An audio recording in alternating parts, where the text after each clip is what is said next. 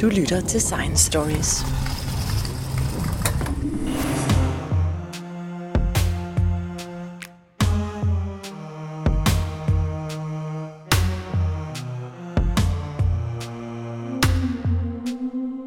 Mit navn det er Michael Linden Børnle, og jeg arbejder som astrofysiker og chefkonsulent ved DTU Space.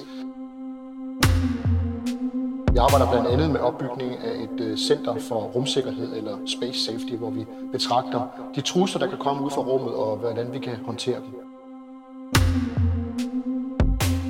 Der er grundlæggende set fire former for trusler fra rummet. Øh, soludbrud, øh, nærjordsobjekter som asteroider og kometer, satellitter og rumskrot og partikelstråling. Worst case er i virkeligheden, hvis et kæmpestort soludbrud fuldstændig slår benene væk under vores øh, infrastruktur, så alt det, vi normalt betjener os af, holder op med at virke. Mit navn er Morten Remer, og jeg har begivet mig ind til Aarhus Universitet for at mødes med Michael Linden Børne og tale om, hvilke farer, der lurer ude i rummet og truer vores teknologi og i værste fald menneskehedens overlevelse. Michael Linden Børne, hvad er det med, at vores teknologiske udvikling er i fare? Hvordan det? Det er jo sådan, at øh, den teknologi, vi har, øh, den er sårbar over for påvirkninger. Særligt når solen går i udbrud, så kan øh, de effekter, som sådan nogle soludbrud skaber, kraftig stråling, store skyer af elektrisk ladede partikler, de kan påvirke satellitter i øh, rummet. Øh, de kan i værste fald helt ødelægge dem.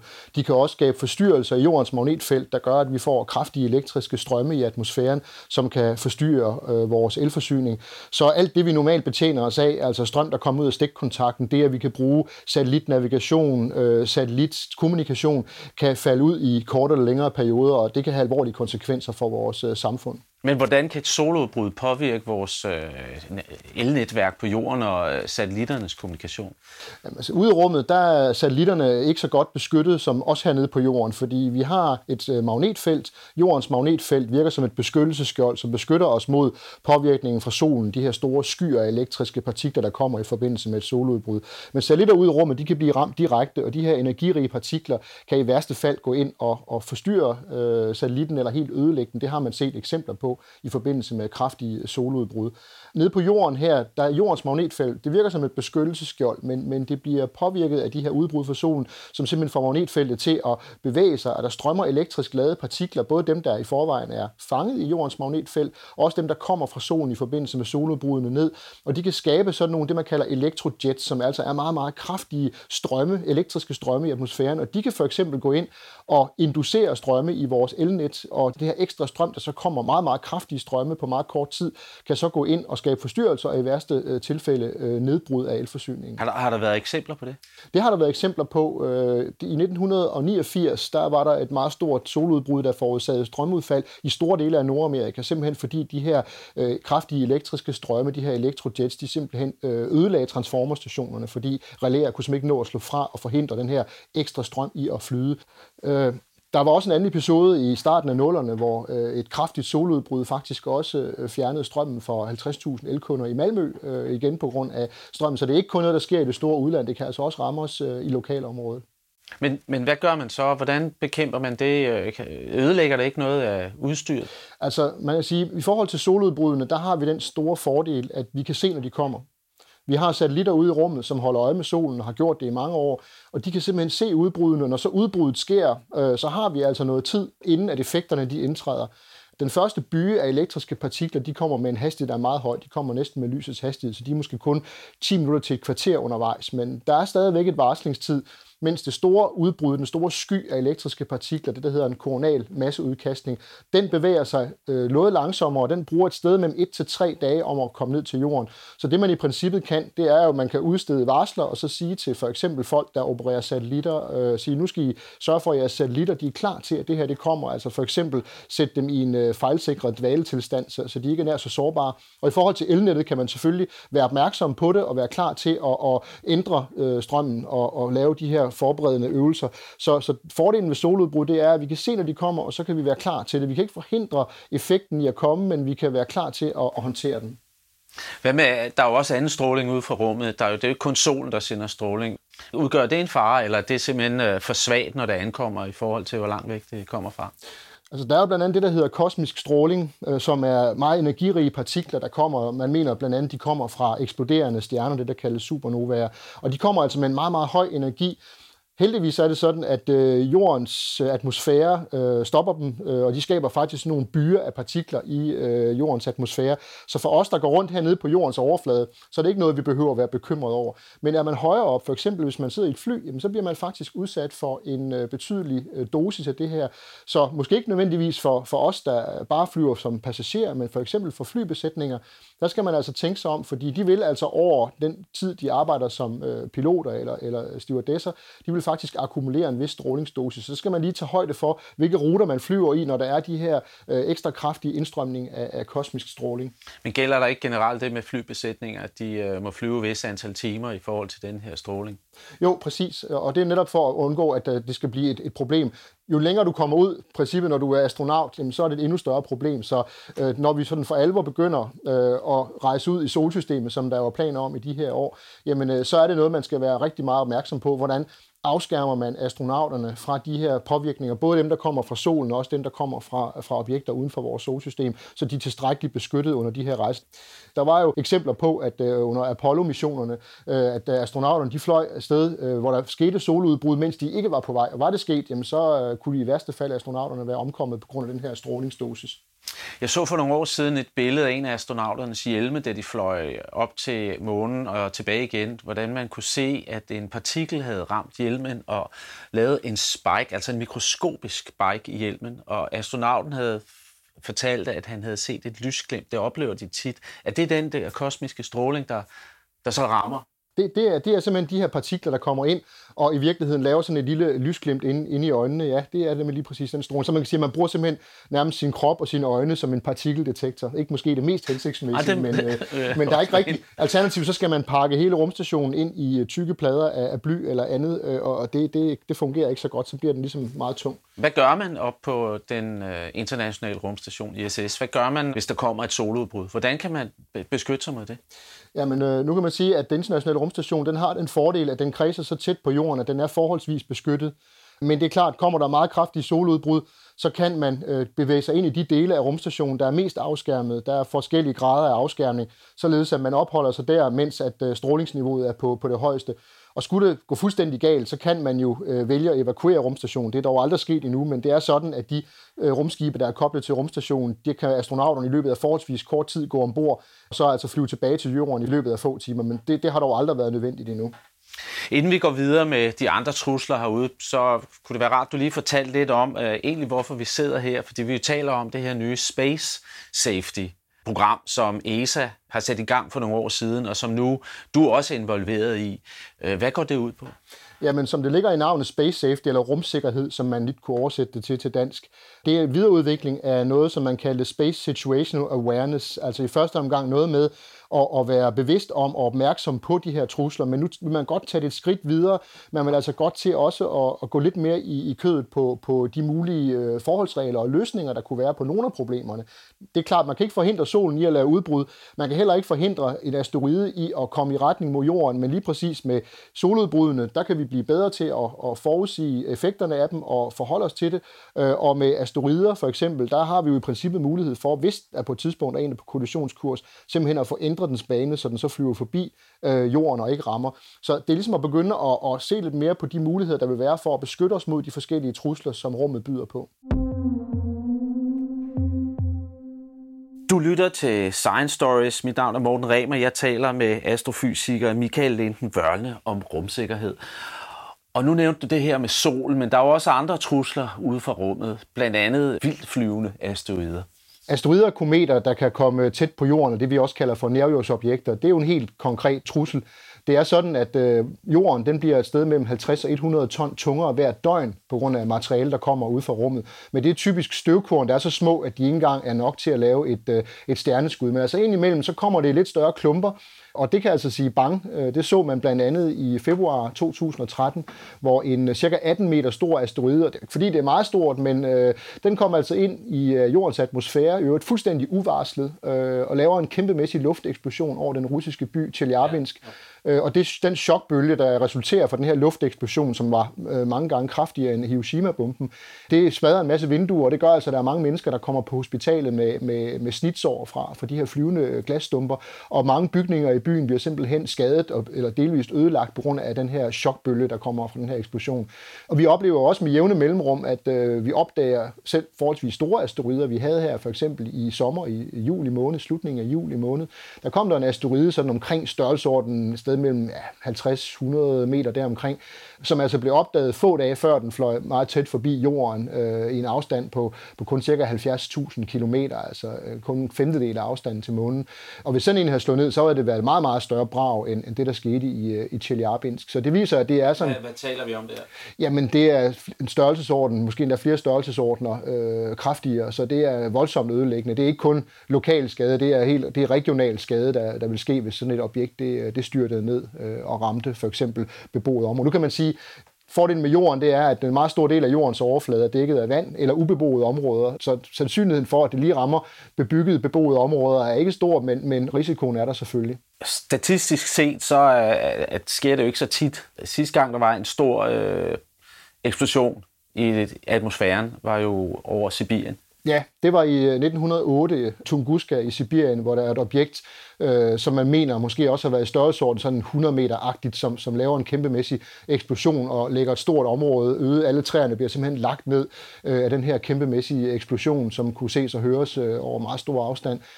Det er jo i virkeligheden noget, man diskuterer lidt, hvor hyppigt er det her egentlig? Altså fordi i den tungeste vægtklasse, altså de objekter, som øh, virkelig kan lave global ødelæggelse, som vi så for 65 millioner år siden, da et antageligvis omkring 10 km stort objekt øh, ramte jorden, og var dermed med til at øh, udrydde en meget stor del af livet på jorden, blandt andet de store dinosaurer, som uddøde, blandt andet som konsekvens af nedslaget.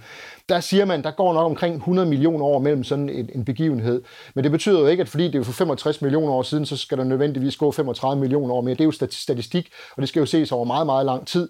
Men, men altså selv et objekt på 1 km, som dermed også er meget hyppigere, øh, er noget, der kan ske igen. Øh, og i princippet kan det som sagt ske øh, næsten uvarslet, fordi vi altså ikke overvåger hele himmelrummet hele tiden. Øh, selv og de små objekter vil man jo også gerne have bedre styr på, så man vil virkelig gerne have lidt mere bedre statistik på, øh, hvor mange er der af de her objekter, og hvor tit kan den her slags begivenheder forventes. Og så vil vi jo egentlig yderste konsekvens, sådan helt lavpraktisk beredskabsmæssigt, gerne have et system, der også kunne varsle os, fordi hvis man i Chelyabinsk der i 2013 bare havde haft et par timer, så havde man jo kunne udsende en eller anden form for beredskabsmeddelelse til borgerne i byen og sige, nu skal I altså holde jer indendør, I skal holde jer væk fra vinduerne og sådan noget. Så vil der ikke være 1.500 mennesker, der var råd på, på hospitalet med, med snitsår. Nu registrerer man jo alt, hvad man kan af stoider og flyvende objekter derude. Øh, hvor mange kender man til? Altså, hvor mange er der ud af de her over 100, flere 100.000 objekter, som udgør en fare? Men øh, man har et, opererer med et begreb, man kalder potentielt farlige asteroider. Øh, altså, der er jo 100.000 vis af større asteroider, og, og hvis vi tager alle småstenene med, så taler vi om, om millioner. Men vi har faktisk på nuværende tidspunkt lige godt 2.000 øh, af det, vi kalder potentielt farlige asteroider. Og de er defineret på den måde, at det er et objekt, som er cirka 100 meter eller større, Øh, og det er et objekt, der kan komme tættere på jorden end øh, 7,5 øh, million kilometer. Og det er sådan, hvorfor lige det tal? Det svarer til 5% af jordens afstand til solen. Det svarer jo til 20 gange afstanden til månen. Det har man sådan besluttet sig for, at kan man komme tættere på end det, så er det altså nogle objekter, som vi skal holde øje med. For det kan godt være, at deres baner lige nu ligger sådan, at de ikke nødvendigvis er på kollisionskurs med jorden, men det kunne de måske komme på et tidspunkt. Fordi asteroiders baner ændrer sig lidt med tiden. Øh, der er forskellige tyngdepåvirkninger.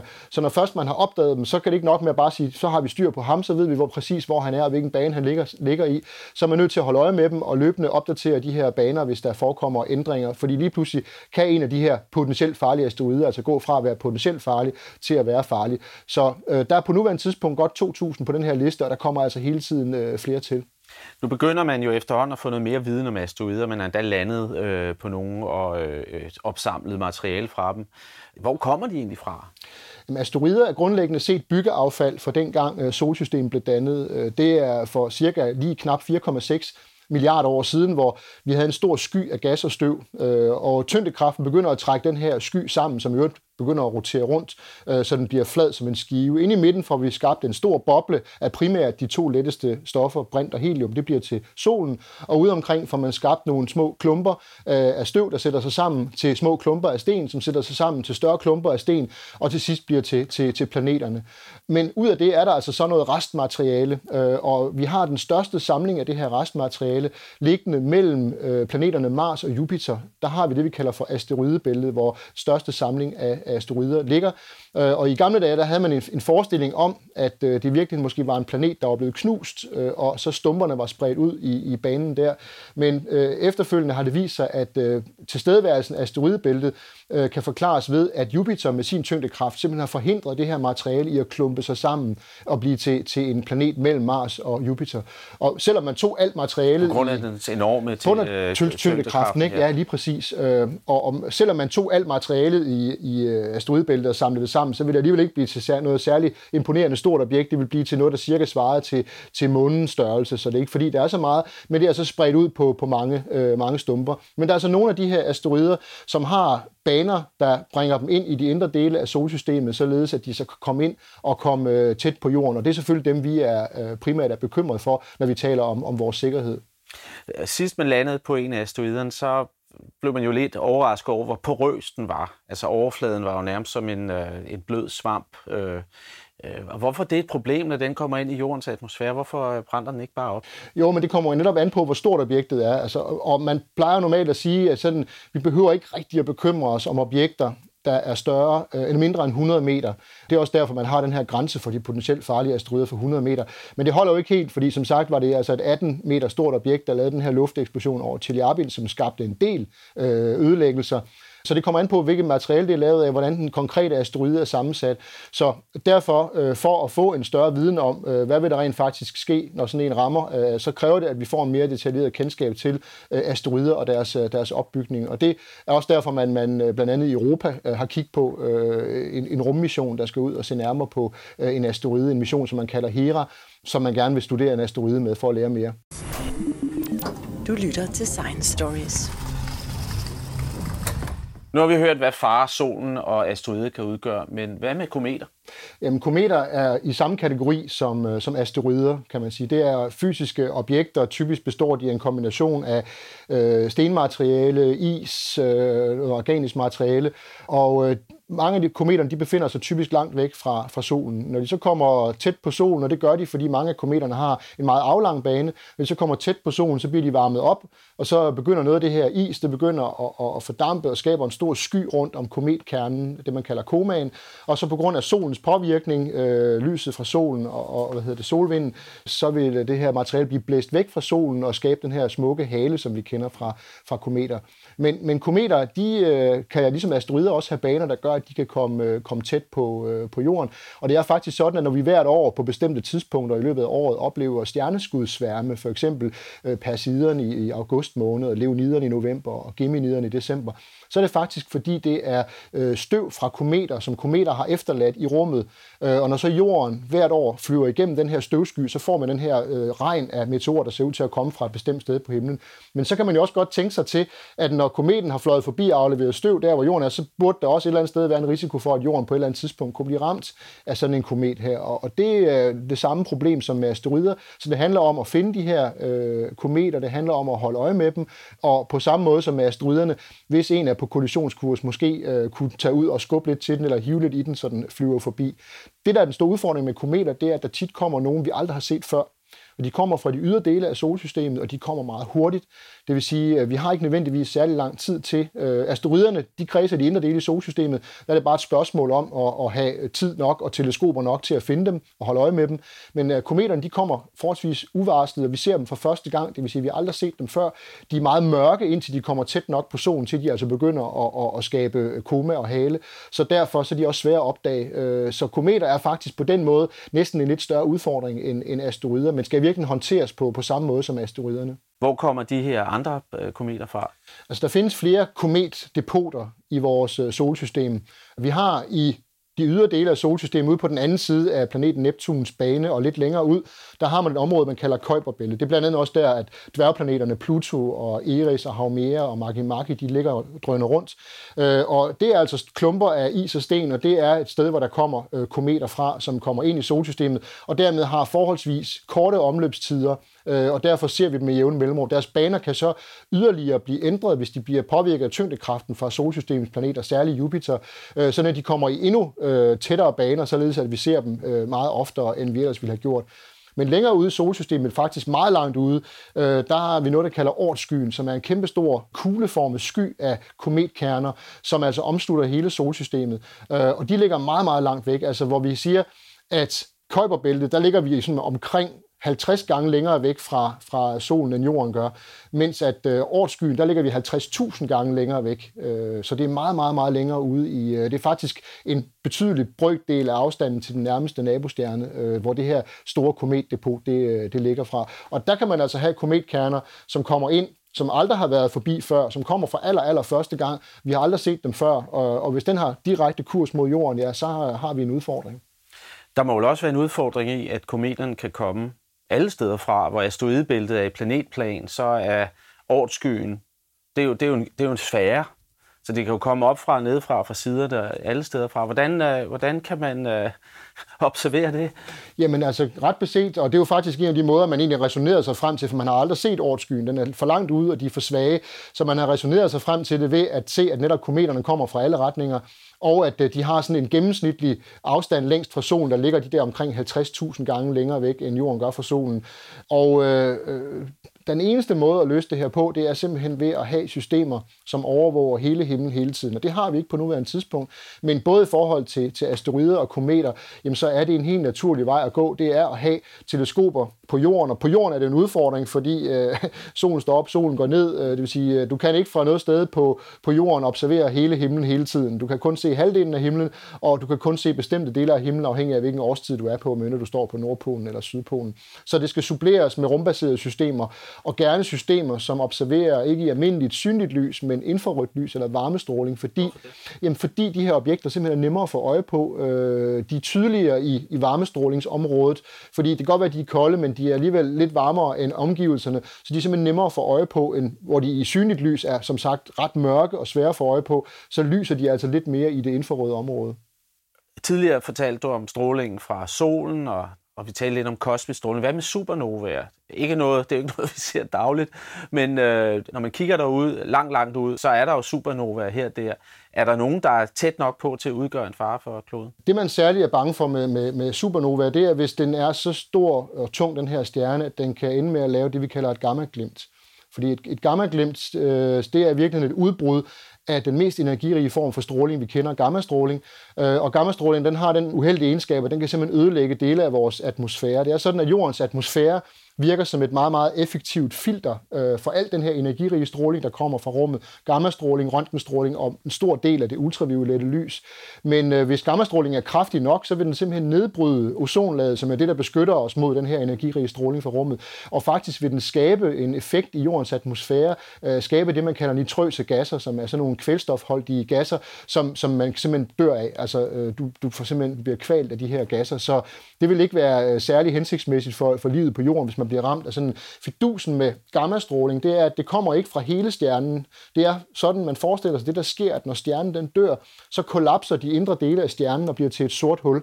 Og det her sorte hul, det skaber omkring sig sådan en skive af meget varm gas, som drøner ind mod det sorte hul, og der kommer så to kraftige jetstråler ud fra den her skive, vinkelret på skiven i begge retninger.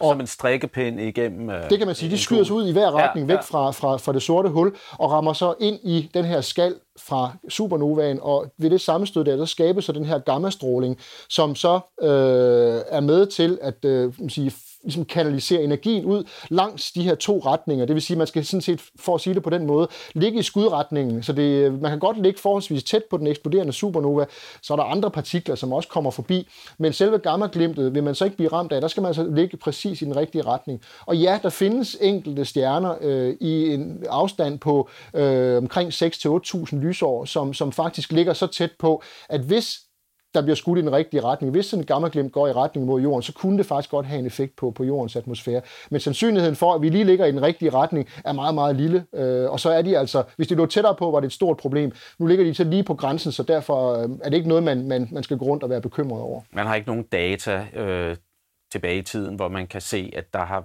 der har jorden blevet ramt af en, en gammastråle. Der har været nogen, der har ment, at man kunne se en, en, en begivenhed øh, for, for, for mange millioner år siden, men, men det, det er kontroversielt, så, så det er ikke sådan, at man... For vi har jo haft sådan i, i de seneste, øh, hvad hedder det, siden øh, hvad hedder det, øh, livet for alvor tog fat på jorden, har vi haft sådan fem større masseuddøende, men, men man er ikke sikker på, at de øh, alle sammen kan, eller nogen af dem kan henføres til sådan en, øh, en grillvind, som man også nogle gange har kaldt den her stråling for de her, øh, sådan et gammelt glimt. Det er nok det, en science fiction forfatter vil kalde dødstrålen. Det øh, vil nok være en meget passende beskrivelse, ja, det er helt sikkert.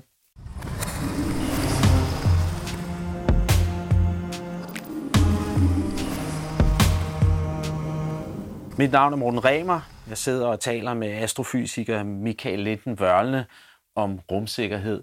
Og nu har vi talt om solen og asteroide, kometer og supernovaer. Det er jo, bliver jo, katastroferne bliver jo større og større, hvis de indtræffer. Men nu skal vi til noget mere jordnært, fordi øh, der er jo også rumaffald. Kan du fortælle lidt om det? Ja, altså rumaffald, det er sådan fælles betegnelsen for alt det, vi har sendt op i rummet, som enten ikke virker mere, altså døde satellitter, og det kan også være stumper af satellitter, og det kan være stumper af raketter og rakettrin og den slags ting. Så, så det er sådan en god blandet landhandel, og, og øh, det er klart, øh, siden vi begyndte at sende ting ud i rummet øh, i 1957, jamen så er mængden af, øh, rumskrot bare stille og roligt vokset. Der har også været nogle episoder, hvor øh, mængden af rumskrot er vokset meget voldsomt, for eksempel i 2007, hvor Kina besluttede sig for at skyde en af sine egne satellitter ned med et missil, simpelthen for at kunne vise, at det kunne man godt, øh, for ligesom for eksempel at sige til amerikanerne, hvis vi gerne vil skyde jeres spionsatellitter ned, så kan vi nok godt finde ud af det. Men, men den, lille, den lille episode, den betyder altså en voldsom forøgelse, for de stumper, der opstår som følge af den her nedskydning, de forsvinder jo ikke bare, de kredser rundt om jorden. Nogle kommer i lidt højere baner, nogle kommer lidt lavere baner. I 2009, der skete der et sammenstød mellem to satellitter, mellem en øh, iridium kommunikationssatellit og en, øh, en død øh, sovjetisk kosmossatellit. Og den kollision skabte også en stor sky af ekstra rumskrot. Og man har lidt den bekymring, at uh, hvis noget det bliver mere almindeligt, jamen så til sidst så vil uh, de her stumper fra sammenstød og andre ting, de vil så ramme andre satellitter, som så går i stykker, og så rammer de stumper så igen andre, at, at sådan får sådan det, man kalder en kaskadeeffekt. Det diskuterer man lidt, hvorvidt det er realistisk, men, men øh, det er i hvert fald noget, vi er nødt til at, at forholde os til, så vi er sikre på, at øh, vi får en, en, en øh, sikker og, og god adgang til rummet til de formål, vi gerne vil, vil bruge det til, fordi vi i dag er så afhængige af vores rumbaserede infrastruktur til kommunikation, til navigation, til observation af jorden og alle mulige andre øh, formål. Grunden til, at vi to sidder her og taler om det her, det er jo blandt andet, fordi du skal være centerleder for den danske del af Space Safe. Øh, hvad går det ud på? Jamen, det går grundlæggende set ud på øh, at se på de her forskellige trusler, der er, og, og så ligesom have nogle forskellige aktiviteter. Og der kan man sige, at aktiviteterne kan ligesom inddeles i, i fire områder. Det handler om at øh, opdage truslen, det handler om at forstå truslen, det handler om at analysere truslen, og så handler det om at, øh, at mitigere, eller at sige, hvordan kan vi, øh, om ikke nødvendigvis afværge, det sker, men så i hvert fald minimere effekten øh, og skadevirkningen af det her. Så det går i virkeligheden fra sådan, man sige, den rent videnskabelige udforskning af, af, af de trusler, der nu er, frem mod i virkeligheden noget, som, som øh, mere har karakter karakter af, af beredskabsarbejde, hvor man så siger, hvad er det for nogle beredskabsplaner, man, man skal have, for at man kan håndtere de her forskellige ting. Øh, fordi, som sagt, vi kan jo ikke forhindre solen i at gå i udbrud, øh, men vi kan forholde os til de effekter, det kan have, og, og hvordan vi skal håndtere dem, når sådan et udbrud det sker. Hvordan foregår det arbejde i praksis? Jamen, det foregår i praksis ved, at øh, man har en videnskabelig udforskning af fænomenerne, som man bliver bedre til at øh, forstå de her fænomener, øh, man bliver bedre til at, at holde øje med de her fænomener, og, og det skal så måne ud i, at man kan give noget øh, kompetent rådgivning og vejledning til de myndigheder, der så skal have ansvaret for at gøre noget i, i, en, i en given situation. Nu siger du videnskabelig udforskning. Hvad, hvad indebærer det?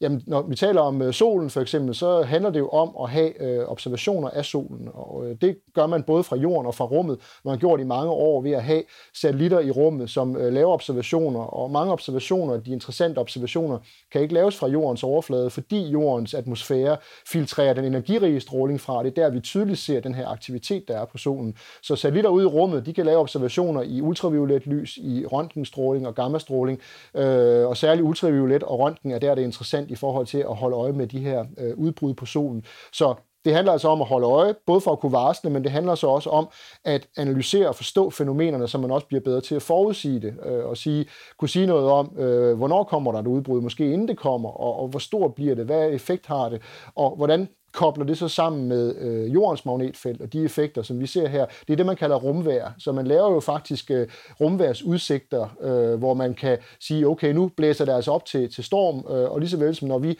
får varsel om, at nu er der er stormvær på vej, jamen, så sørger man selvfølgelig for at få sine havemøbler indenfor og, og få suret øh, trampolinen ude i haven.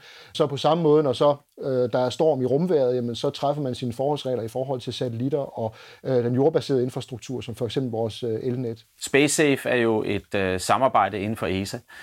Hvor I udgør den danske del? Hvad er, er der noget, I specielt skal holde øje med eller har ansvar for? I, I Danmark der har vi særligt øh, været gode til at arbejde med, med rumværet, og øh, de andre trusselsområder, kan man sige, der er vi så i gang med at bygge op, så vi kan blive endnu bedre til det. Altså for eksempel arbejde mere med truslen fra, fra asteroider og kometer. Vi har også en, en, en del erfaring i forhold til at kigge på, på stråling fra rummet, så det vi vil gøre, det er selvfølgelig at, at, at bygge op øh, og lave de her samarbejder på tværs, både i Europa, men også med lande udenfor for, for Europa, uden for ESA's kreds, USA blandt andet, andet naturligvis, hvor vi arbejder sammen med blandt andet NASA, øh, til at øh, blive endnu bedre til, til de her ting. Og det gør man jo altså bedst ved at, ved at arbejde sammen på tværs, og ved at være involveret i nye projekter, nye missioner, øh, som, som øh, jo kan tjene det her. For eksempel en opbygning af et øh, globalt netværk af, af satellitter, teleskoper, som hele tiden kan holde øje med rummet. Det mener jeg må være en, en vigtig prioritet, så vi får bedre styr på, hvor hyppige de her begivenheder er, og så vi også har mulighed for at varsle, når øh, selv mindre asteroider de øh, rammer jorden. Hvordan foregår det her i praksis? Jeg har et eller andet billede af, at I sidder en masse mennesker foran en masse store skærme, og ligesom i amerikanske film har projektorer og holder øje med det hele, og der er øh, data, der flyder ind fra satellitter og, og, og, og stationer derude. Hvordan foregår det her i praksis? Jamen, I virkeligheden er det jo sådan, at det i dag jo stadigvæk i vid udstrækning er sådan lidt fragmenteret, så der er ikke sådan et kontrolcenter i verden, hvor man sidder og holder øje med alle trusler udefra. Det vil jo i virkeligheden måske nok være det allerbedste, øh, men det typisk er forankret øh, nationalt, eller det, som man gerne vil nu med ESA, det er, at man i højere grad gør det til i hvert fald noget, der er pan-europæisk. Øh, så øh, i virkeligheden, som man siger, forskningsdelen af det, jamen der sidder man jo med sin, sagt, sin computer på sit kontor og arbejder med forskningsdataene. Det er jo selvfølgelig lidt noget andet, når vi taler om det mere operative, altså der, hvor varslingselementet kommer ind. Der er det klart, der er der jo nogle øh, myndigheder, som så skal have den opgave at sige, okay, øh, nu skal der altså trykkes på alarmknappen, fordi det her, det kan være et problem for, for, for samfundet. Så I har en rød knap?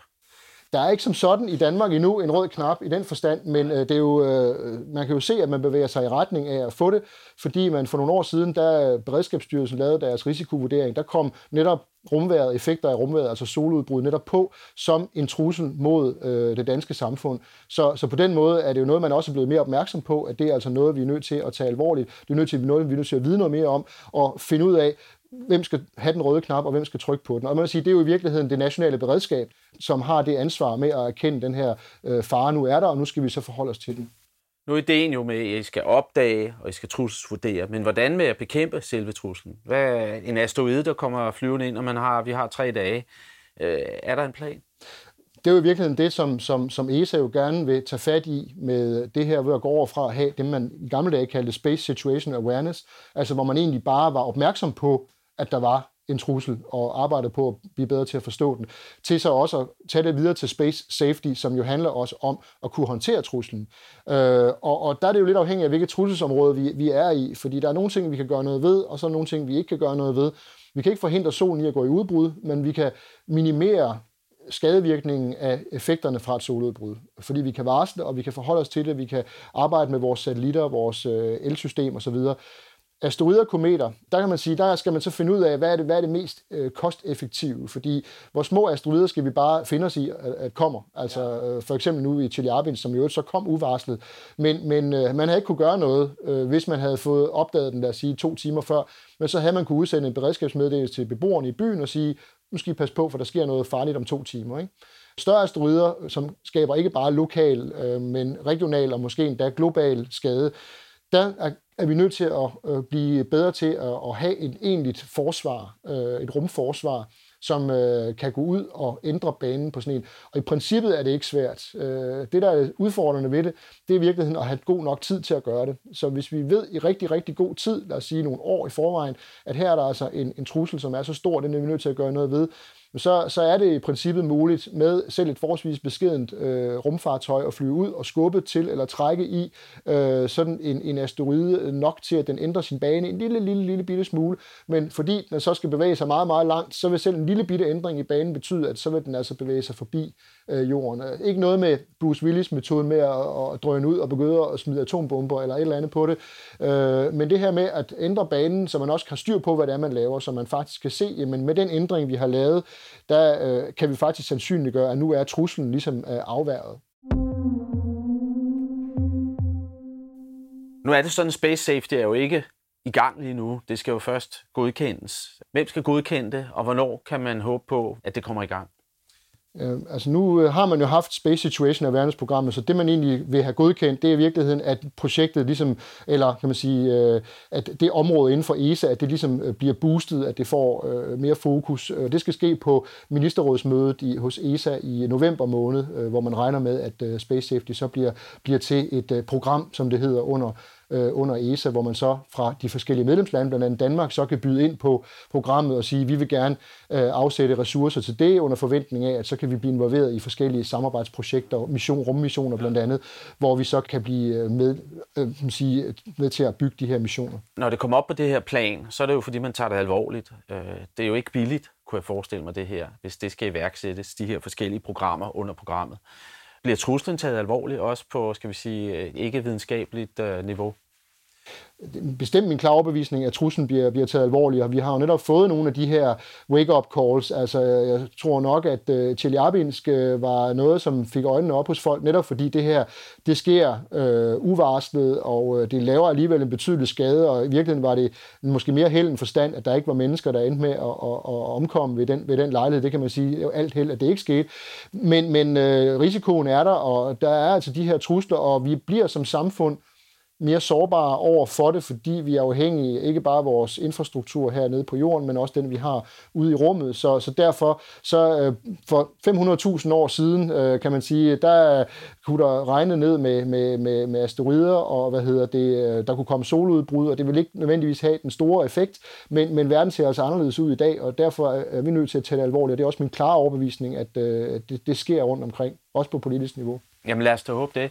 Øh, og nu vil jeg gerne høre lidt om de øh, missioner eller programmer, der er tænkt. Og det første hedder HERA-missionen. Hvad er det for et program?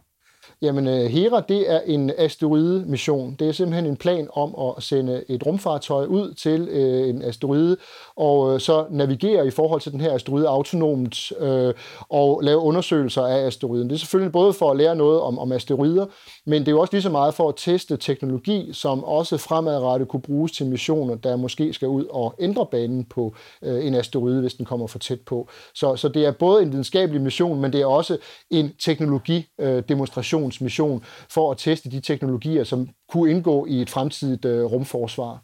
Så det, det er opsendelse af en, en øh, ikke et satellit. Ja, en rumsonde, kan en man rumsonde, sige. kan man sige. Ja, ja. Og, og det skal foregå i ESA-regi? Det er en ESA-mission, hvis den altså bliver godkendt. Det er stadigvæk et, øh, et forslag, som man har lavet, og det skal så også godkendes på ministerrådsmødet, at man vil lave den her HERA-mission. Og der er vi selvfølgelig meget interesserede. Vi er meget interesserede i også eventuelt at være med til den her mission, hvis den øh, bliver en, en realitet.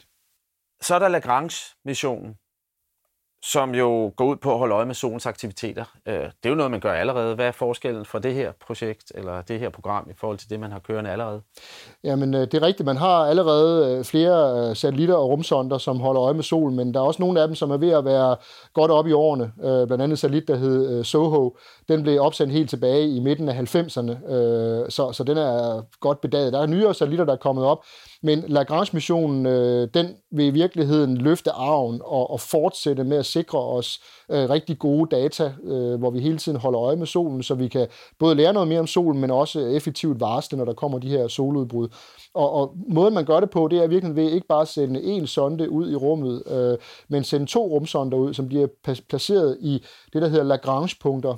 Øh, og det er sådan, at øh, der findes i jordens og solens tyngdefelt fem Lagrange-punkter, som er særlige steder i jordens og solens tyngdefelt, hvor det er, at sige, er nemmere at fastholde positionen for et rumfartøj. Øh, der findes et Lagrange-punkt øh, 1, som hedder, som, hvor der allerede ligger en satellit, der holder øje med, med solen, øh, og det ligger altså halvanden million kilometer fra jorden ind mod solen, altså på sigtelinjen ind mod solen. Så er der Lagrange 2, den ligger på den modsatte side af jorden, halvanden million kilometer ud mod rummet, hvor vi også har rigtig mange øh, rumsonder, som kigger ud mod universet. Fordi det her Lagrange-punkt, det flytter sig sammen med jorden rundt om solen, det vil sige, ligger man derude, så kan man altid have solen og jorden i ryggen, og så kigge frit ud mod, mod universet. Øh, så har man Lagrange 3, den ligger på den modsatte side af solen øh, i jordens bane, og så har man Lagrange 4 og 5, som ligger 60 grader foran jorden og bag ved jorden i jordens bane.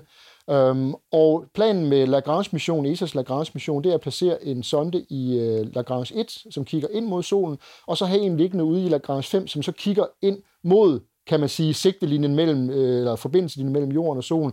Og det er rigtig interessant, fordi ligger man herude, så vil man kunne se fra siden, når der kommer materiale fra soludbrud, og meget, meget præcist kunne sige, hvornår det her materiale det så ankommer til jorden. For hvis man ser det lige forfra, man får det lige imod sig, så er det svært at vurdere, hvor langt væk og tæt på det er. Men det ser kender man, det bare, man kigger på en bil. Lige præcis. Ja. Ikke? Altså, det er svært at vurdere afstand, når det kommer direkte imod dig, men ser du det fra siden, er det meget nemmere at vurdere hastigheden og dermed også ankomsttidspunktet. Man har tidligere gjort noget lignende. NASA de havde øh, en mission, der hed Stereo, som bestod af to satellitter, som godt nok ikke lå i faste punkter i øh, jorden solen, men som bevægede sig rundt om solen, men samme koncept. Men det er altså også ideen med Lagrange-missionen, Lagrange at have de her L1 og L5 besat med satellitter, der hele tiden monitorerer solens aktivitet.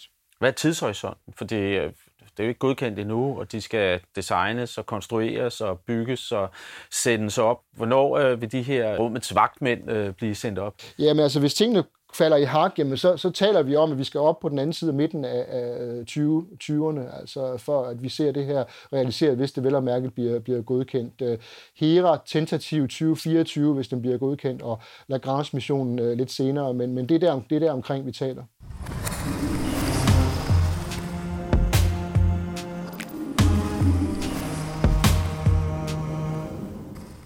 Du lytter til Science Stories. Mit navn er Morten Remer. Jeg taler med astrofysiker Michael Linden Vørne om rumsikkerhed. Nu er der et hav af satellitter i kredsløb om jorden, og nogle af dem øh, begynder at falde lidt af på den, og kunne godt trænge til et service-check og nye batterier, og hvad ved jeg. Og det er jo noget, man også har tænkt på med det, jeg vil kalde rummets service og skraldemænd. Kan du forklare lidt om det? Grundlæggende set, så vil man jo i det omfang, man kan, både begrænse dannelsen af nyt rumskrot, og så ser man kan begynde at få fjernet noget af det, man allerede har øh, sendt derop. Man gør faktisk allerede en aktiv indsats. Hver eneste gang, man sender noget op, op i rummet, så forholder man sig lidt til, hvad er mulighederne for at øh, øh få det væk igen, når man er færdig med at bruge det. Det er sådan, at øh, satellitter, der kredser tæt på jorden, de vil helt automatisk forsvinde igen, fordi de bliver bremset af jordens atmosfære. Selvom man er oppe i, i øh, mange hundrede kilometers øh, højde, så er der stadigvæk atmosfære, selvom den godt nok er meget tynd, og det betyder altså, at øh, den her modstand fra luften, den bremser satellitterne, så de langsomt falder ned mod jorden. Det er faktisk sådan, at den den internationale rumstation, den falder også hele tiden øh, mod jorden og skal engang imellem boostes og løftes, for ellers ville den simpelthen ende med at, med at styrte ned. Øh, så det kan man sige, det er så en måde, det er virkelig at sørge for, at satellitterne kommer så tæt på jorden øh, og øh, jordens atmosfære, at de bliver bremset op og til sidst øh, falder ned og brænder op. Og de fleste satellitter, de er så små, at de vil brænde op i atmosfæren, det vil sige, der er ikke stumper, der regner ned og kan ende med at, at ramme noget. Det gør man med de store ting, for eksempel rumstationer og den slags ting, så satser man på at, at tage dem øh, ned, sådan at øh, eventuelle stumper, de altså falder over havet, typisk øh, over den sydlige del af, af Stillehavet. Så her, men tricket er jo, at øh, de objekter, der befinder sig længere væk, jamen, øh, de falder ikke bare ned af sig selv. Og her kan man så overveje forskellige teknologiske løsninger til at indfange det her, øh, eventuelt ved at have en lille raketmotor, man kobler på en satellit, som så kan bremse den op, så den falder ned eller med forskellige løsninger med net eller andre ting og indfange skrottet, og så få det trukket ned. Man har også lavet forsøg med, NASA har lavet forsøg med små øh, solsejl, som folder sig ud, øh, og på samme måde nærmest virker som en form for bremsefaldskærm, hvor så solens lys bliver brugt til at bremse en, en satellit, så den altså til sidst øh, falder ned og brænder op i, i øh, jordens øh, atmosfære. Så en kombination af, at man bliver mere bevidst om, at de rummissioner og de øh, satellitter, man sender ud i rummet, at øh, de skal være bedre til at, at skaffe sig selv af vejen i virkeligheden, være sin egen skraldemand, øh, og så det derude, der ikke umiddelbart fjerner sig selv, øh, hvordan man kan begynde at få det, få det fjernet på, på en hensigtsmæssig og også øh, økonomisk forsvarlig måde. Der står også beskrevet projekter, at man vil servicere øh, satellitter, altså tage dem til 20.000 km eftersyn. Hvordan vil man gøre det? Jamen, øh, der er det jo sådan, at vi øh, jo i, i dag efterhånden, og det er jo en af de ting, som, som, som vi også arbejder med, det her med at uh, få satellitter til at navigere i forhold til andre satellitter, uh, og måske endda også satellitter, som ikke virker, således at man har et, en, en satellit, som autonom kan flyve hen til i nærheden af en anden satellit og, og øh, koble sig på, og eventuelt reparere den her satellit, hvis der er behov for det, hvis der er opstået en, en teknisk fejl, som kan løses på den måde. Så man i virkeligheden har sådan øh, forskellige former for øh, robotsatellitter, der kan flyve op og, og udbedre skader, Tidligere havde vi den amerikanske rumfærge, som fungerede som, som øh, kan man sige, den mobile serviceenhed, hvor man jo ved flere lejligheder for eksempel har serviceret rumteleskopet Hubble med den kapacitet, har vi ikke på nuværende tidspunkt, og der er ikke umiddelbart planer om at have noget lignende. Så øh, løsningen her vil i højere grad ligge på øh, autonome satellitter, som øh, kan flyve op og lave det, der på fint uddansk hedder proximity operations, altså hvor man flyver hen og navigerer i nærheden af en satellit, som, som har det dårligt, eller måske helt holdt op med at fungere, så den kan blive reaktiveret. Så det er simpelthen ubemandede satellitter, man øh, vil bruge til at servicere andre satellitter med? Ja, det er simpelthen planen. Det skal være autonome systemer, ubemandede, som, som øh, flyver op og, og øh, kan servicere satellitter, hvis det kan være rentabelt. Ellers så kan alternativet jo så være netop at få satellitten fjernet fra sin bane og få den til at, at brænde op i atmosfæren, hvis ikke det kan lade sig gøre at reparere den. Det lyder kompliceret. Er det realistisk? Det er det nok, men altså, det er jo klart, det kommer også meget an på rentabiliteten i det, fordi øh, sige, afhængig af, hvor, hvor, hvor mange år en satellit allerede har været i rummet, og hvad dens forventede levetid er. Øh, fordi det der med at begynde at reparere på noget, som så alligevel øh, i overmorgen også går i stykker, men måske på en anden måde. Så, så det er klart, der skal jo lidt en, en, en, en ting er, at man måske nok kan finde teknologiske løsninger til at gøre det, men noget andet er, hvad kan betale sig at gøre, hvad er det mest hensigtsmæssige at gøre. Det er jo også en diskussion, man skal have. Der er et fjerde program, som handler om øh, maskinlæring og kunstig intelligens. Øh, hvad skal man bruge det til? Det er sådan, at øh, antallet af, satellitter øh, på nuværende tidspunkt øh, ikke sådan tårnhøjt. Der er sådan i rundetal 2.000 operative satellitter, men, men dertil kommer så et meget større antal, større og mindre stumper af rumskrot, som ligger rundt derude. Man anslår, og det er statistisk tal, det er ikke noget, man sådan har helt styr på, men man anslår, at der er måske et par 30.000 stumper, inklusive hele satellitter, som ikke virker, øh, som øh, ligger... Det lyder en del. Det er det, og hvis du begynder at tælle små stumper med, altså hvis du også tager dem med, der er mellem 10 cm og 1 cm store, så tæller vi øh, næsten en million øh, stumper, der ligger drønende rundt derude. Dertil kommer så, at øh, forskellige øh, satellitfirmaer, de arbejder på at opsende meget store mængder af satellitter, det man kalder megakonstellationer, som blandt andet skal bruges til øh, global øh, bredbåndskommunikation. Blandt andet en firma som SpaceX, det amerikanske SpaceX, øh, et firma, der hedder øh, OneWeb, øh, de er allerede i gang med at sende deres satellitter ud i rummet, og SpaceX, de har ambitioner om at sende en megakonstellation op på mange, mange tusind satellitter. Det vil sige, at man altså begynder at forøge mængden af satellitter i kredsløb betydeligt. Og det, der så er argumentationen her, det er, at man skal jo holde styr på alle de her satellitter, og man skal holde øje med, om der er risiko for kollisioner. Og så kan man jo så, hvis der er risiko for kollisioner, så kan man jo justere banen på sine satellitter. Det gør man jævnligt. Man holder øje med, så alle satellitoperatører de holder sådan, fordi de er jo interesseret i, at deres satellitter, de skal øh, ikke støde ind i andre Nej, satellitter. Øh, så man holder øje med det, og her for nylig var der faktisk en episode, hvor øh, en, en jordobservationssatellit fra det europæiske rumsamarbejde, ESA Eolus, at den måtte jo have justeret sin bane, fordi der var øh, en tæt passage af en af de her nyopsendte satellitter fra SpaceX's øh, nye megakonstellation.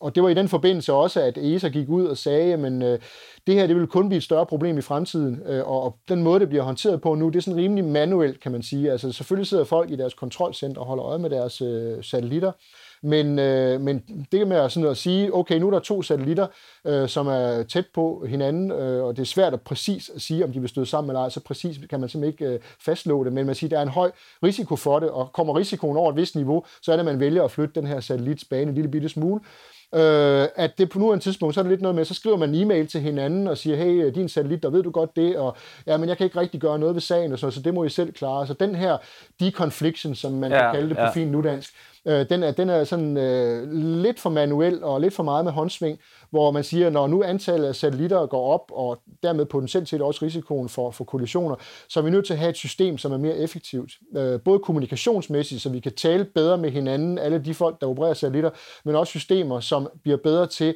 øh, at holde øje med de her øh, ting og lave de nødvendige øh, sandsynlighedsberegninger for at sige, hvad er risikoen rent faktisk. Og det er her, at ESA så siger, at det er her, vi vil ty til øh, kunstig intelligens, og den del af den kunstig intelligens, man kalder for øh, machine learning, som kan blive bedre til at se de her øh, mønstre i det her, og, og så kunne komme med nogle fornuftige bud på det, så det hele bliver simpelthen mere effektivt, mere hurtigt, og dermed at risikoen for, for, for kollisioner, den, den bliver nedbragt. Her til sidst vil jeg gerne høre din personlige mening om det her. Nu skal du være centerleder for den, for den danske afdeling af det her Space Safe. Er det nødvendigt, og skal vi være fortrøstningsfulde for, at det her nu bliver sat i gang? Altså, hvis, hvis ikke jeg synes, det var nødvendigt, så vil jeg nok ikke sidde og snakke med dig lige nu. Så ja, selvfølgelig er det, er det nødvendigt, fordi vores øh, samfund i meget høj grad er afhængig af, at øh, alle vores øh, forskellige former for infrastruktur, både dem vi har her på jorden og også dem vi har ude i rummet, hele tiden fungerer til vores allesammens øh, fælles bedste. Øh, så derfor så skal vi være bevidste om de her trusler, og vi skal forholde os til, hvordan vi kan håndtere dem. Øh, ikke hvis, men når de her situationer de, de indtræder. Men omvendt, så har vi jo også til forskel for for eksempel dinosaurerne for 65 millioner år siden, vi har et rumprogram. Vi har muligheden for at forholde os til de her ting. Vi har muligheden for at gøre noget, øh, både at være forberedte, men også rent faktisk at, at, at kunne afbøde de øh, største katastrofer, der, der umiddelbart kan ramme os. Så, så jeg synes da bestemt, at vi har grund til at være fortrøstningsfulde, men det kræver selvfølgelig, at vi er villige til at bruge de ressourcer, der skal til, for at det her det ikke bare øh, kommer op og stå, men i virkeligheden bliver videreudviklet fra der, hvor vi er nu, til et niveau, hvor vi kan sige, men nu kan vi med rimelig overbevisning sige, at vi beskytter vores klode så godt, som det nu er, er muligt.